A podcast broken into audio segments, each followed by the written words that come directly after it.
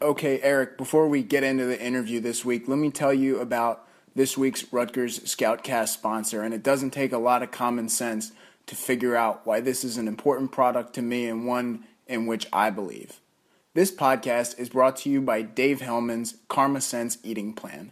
If you want to lose weight, adopt a healthier lifestyle, or get stronger, the KarmaSense Eating Plan is a comprehensive and entertaining guide to improving health. It respects your lifestyle, and you can reap the benefits without doing anything you don't want to do.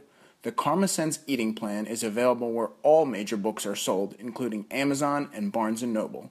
Dave Hellman donates all profits from the sale of this book to charity.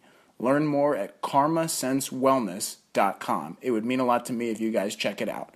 All right, here's Eric LeGrand. All right, folks, welcome back to the Rutgers Scoutcast. A very special guest this week, one that all Rutgers fans know, my guy number fifty-two, Eric LeGrand. What's up, man? What's going on, Sam? Not too much. Hopefully uh, going to get some time away for this Memorial Day weekend. I hope you get a chance to enjoy the uh, warm weather too, my friend. Yeah, I'm looking forward to it. This is my type of weather, so definitely going to hopefully get you know, more sunshine and rain. Definitely. Uh, hopefully, Rutgers fans will have similar weather in a couple weeks for a Walk to Believe, which is one of your charities. It's on June fifth at High Point Solutions Stadium. You guys have already raised thirty-one thousand dollars, and uh, we're hoping that number can go up a lot in the next week. Tell people just about what they can expect if they've never done this before. Yeah, so this is our sixth annual Walk to Believe. It's held at High Point Solutions Stadium. So we uh, we have early registration for people to come. We also take a walk-up to for people who weren't able to register online. And we have the walk. It's, uh, we have our opening ceremonies in the stadium where we recognize all of our sponsors, our top fundraisers. Come down on the field. I like to play a little highlight video, you know, showing the progress that we're making in the spinal cord injury world of research so people can see where their money is going. And also this year, made a little highlight video on the walk last year so people can maybe see themselves on the Jumbotron too, so people, you know, love to see that kind of stuff.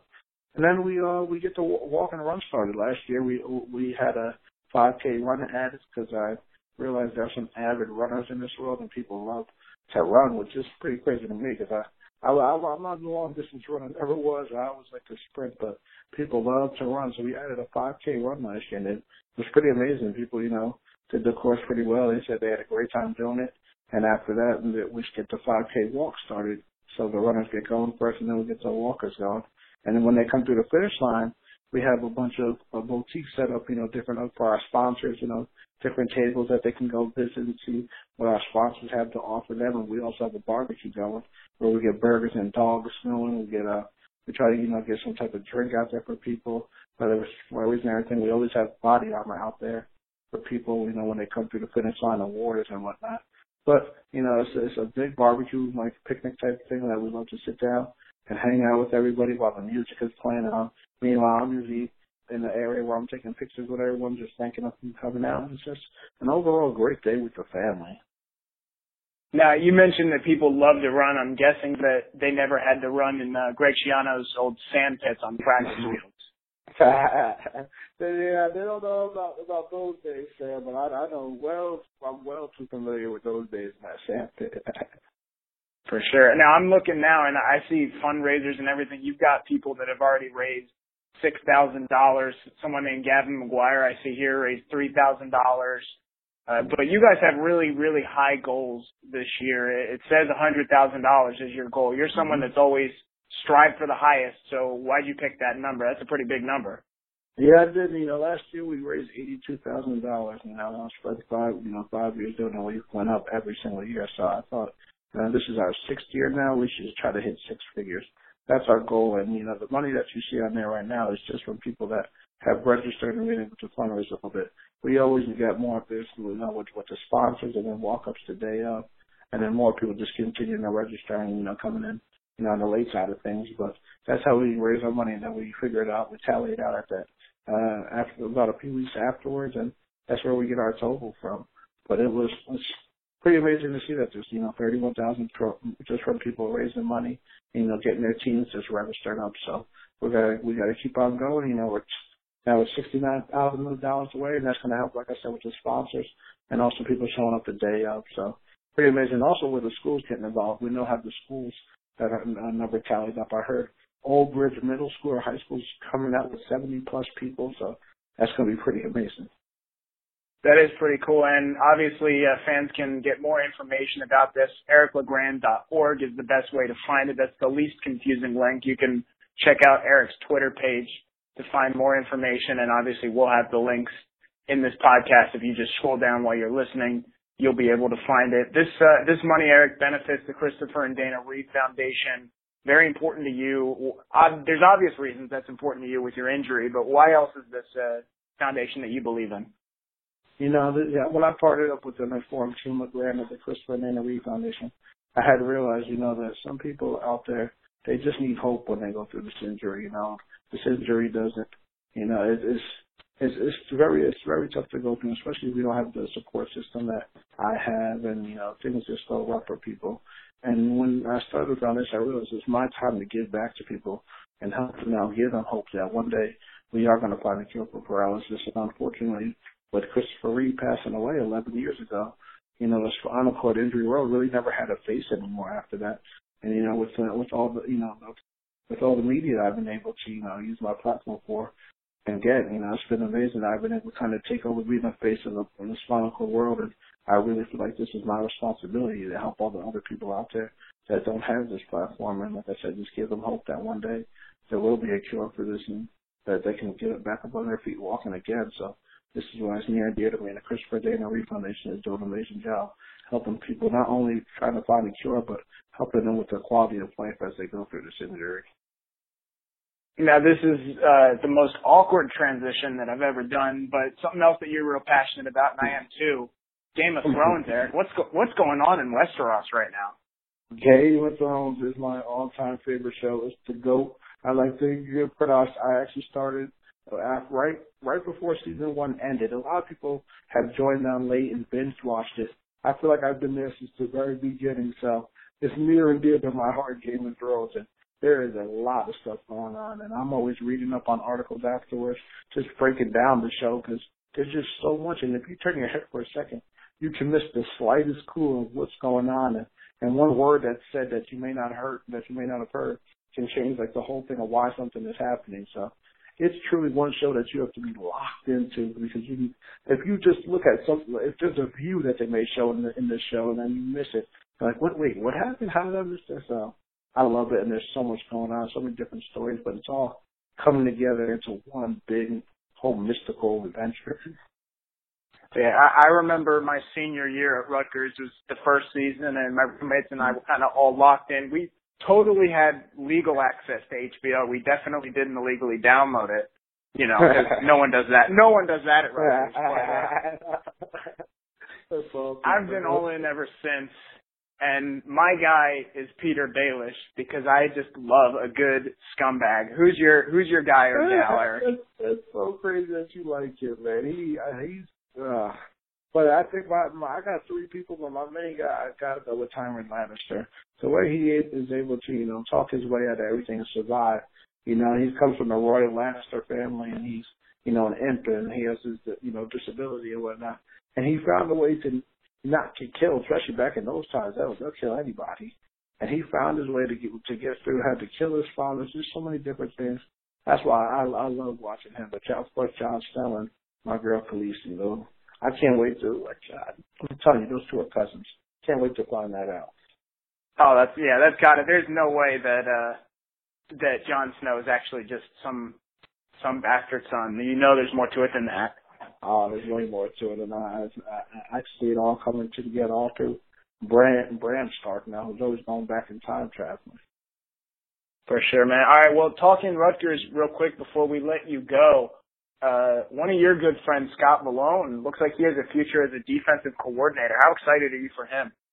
I think that's awesome for him. You know, twenty-five years old to have the opportunity now to run your own defense. You have people actually working under you now, and now that opportunity, I think he could have passed up. I know he's not in Division I football anymore. He's at the D three level, but he's running his own defense at twenty-five years old, you know.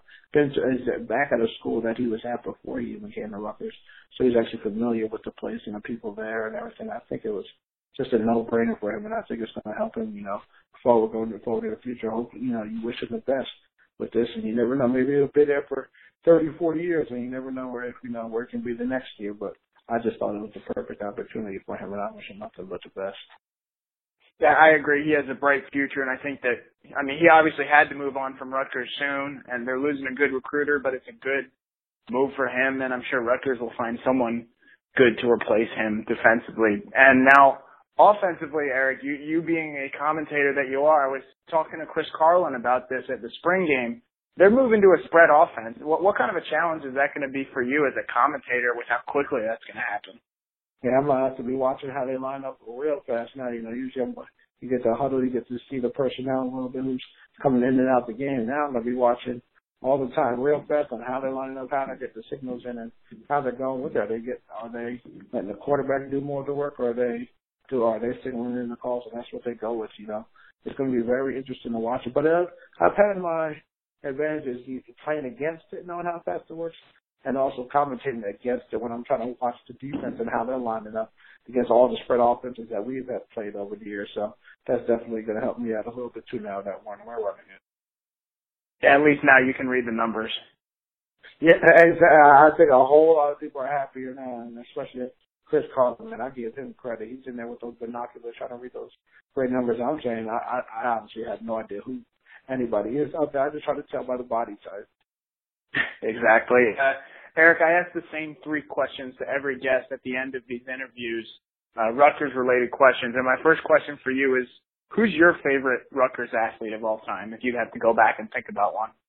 Whoa, favorite Rutgers athlete of all time? Well, when I actually started getting recruited by Rutgers and paying, really paying attention to Rutgers was the years of two thousand five, two thousand six, two thousand seven, so I might have to go with, with um, Eric Foster in that, that squad. You know, I'm, a lot of people say I resembled him, and I tried to, you know, play as well as I could just like him. So Eric Foster, you know, I might be one that people may not may not pick, you know, but I, I, that's my guy because I, I love to keep on chopping mine. I'm getting everyone hyped up, and I kind of followed in his footsteps when I got there.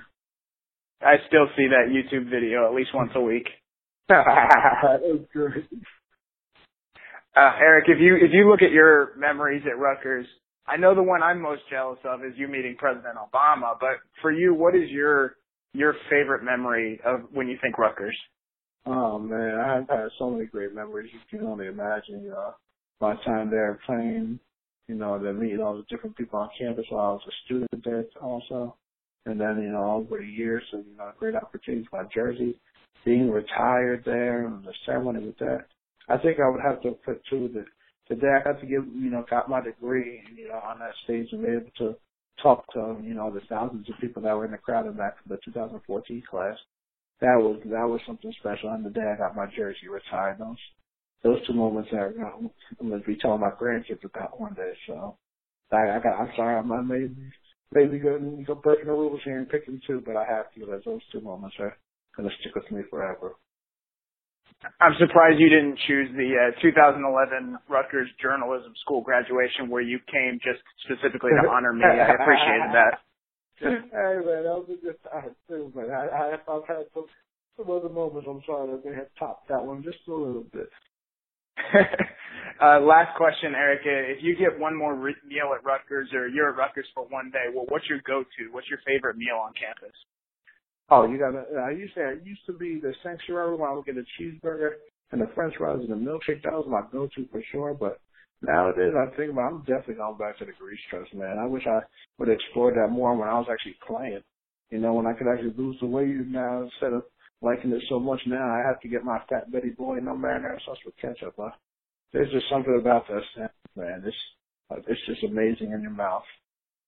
A, a true Rutgers man going with the fat sandwich. Eric, uh, thank you again for, for joining us this week on the Rutgers Scoutcast. Everyone can follow him on Twitter, or you can go to eric legrand dot org for more information on the Walk to Believe. Thank you, Mister LeGrand. Hey, thank you, Sam.